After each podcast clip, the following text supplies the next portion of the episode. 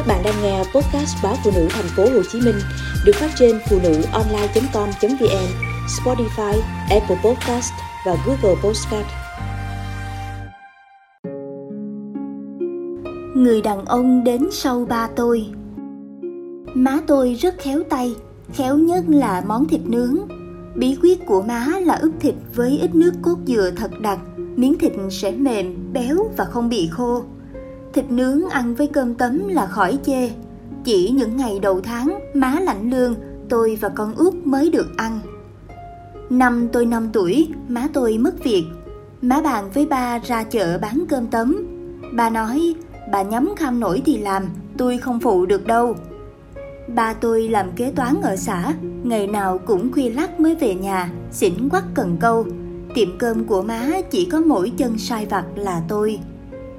Năm tôi vào lớp 1, 5 giờ sáng đã bị má dựng đầu dậy phụ dọn hàng. Tới giờ đi học, tôi ba chân bốn cẳng chạy tới trường. Bạn bè hay chế nhạo tôi là con khói lửa vì người tôi lúc nào cũng sặc mùi khói thịt nướng, tắm kiểu gì cũng không hết mùi. Món thịt nướng thần thánh ngày nào giờ tôi ghét cay ghét đắng. Chú Bình là bạn thân của ba tôi. Lần nào ba tôi say bét nhẹ cũng là chú Bình đưa về chú hay ghé tiệm cơm tấm của má mua cơm. Trong lúc chờ má lấy cơm, chú phụ lau bàn, dọn chén đĩa, có khi còn phụ luôn việc nướng thịt. Xe đẩy của má gãy bánh, chú Bình mua bánh xe, mua ván về sửa xe cho má. Ba tình cờ đi qua, chú Bình bối rối, tao thấy xe hư sửa giùm. Ba ngồi trên xe nhịp nhịp chân, tao có nói gì đâu, mày lẹ lẹ rồi đi làm vài chai. Bữa cơ quan bà điện báo bà vô bệnh viện rồi. Bác sĩ nói bà bị ung thư gan thời kỳ cuối. Má con tôi bàng hoàng. Ba ngày sau ba tôi đi, chẳng kịp dặn dò câu nào. Đám tang ba, má con tôi nằm vùi. Chú Bình phải gánh vác hết mọi chuyện. Xong ba ngày đám tang, con út níu chú Bình méo máu. Chú ở lại ngủ với tụi con, tụi con sợ ma. Chú Bình chật lưỡi ở lại Vài ngày sau, lối xóm đồn ầm, nói ba tôi mộ chưa xanh cỏ, má tôi đã dính với chú Bình. Chú Bình phải dọn đi, tối hai chị em tôi ôm cứng má mà vẫn sợ quéo. Sáng nào trước khi đi làm, chú Bình cũng ghé tiệm cơm phụ má. Tôi sợ mùi khói nên đùng việc nướng thịt cho chú.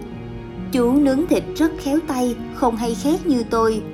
Một năm sau ngày mãn tang ba, chú Bình thành ba tôi thiệt tôi với con út quen miệng cứ gọi chú Bình. Chú Bình sơn lại nhà cửa, cất lại căn bếp, đóng vách làm phòng riêng cho tôi và con út. Nhìn căn phòng tinh tươm, tôi rất muốn gọi một tiếng ba nhưng vẫn ngại ngần. Tôi thi đậu đại học, má tôi sau lúc mừng thì thở dài, học phí nhiều quá má lo sao nổi. Chú Bình nạt, bà không lo nổi để tôi lo. Chú dẫn tôi lên trường làm thủ tục nhập học kiếm nhà trọ, sắm thau nồi chén bát. Chú về, tôi rưng rưng muốn khóc. Chú xoa đầu tôi.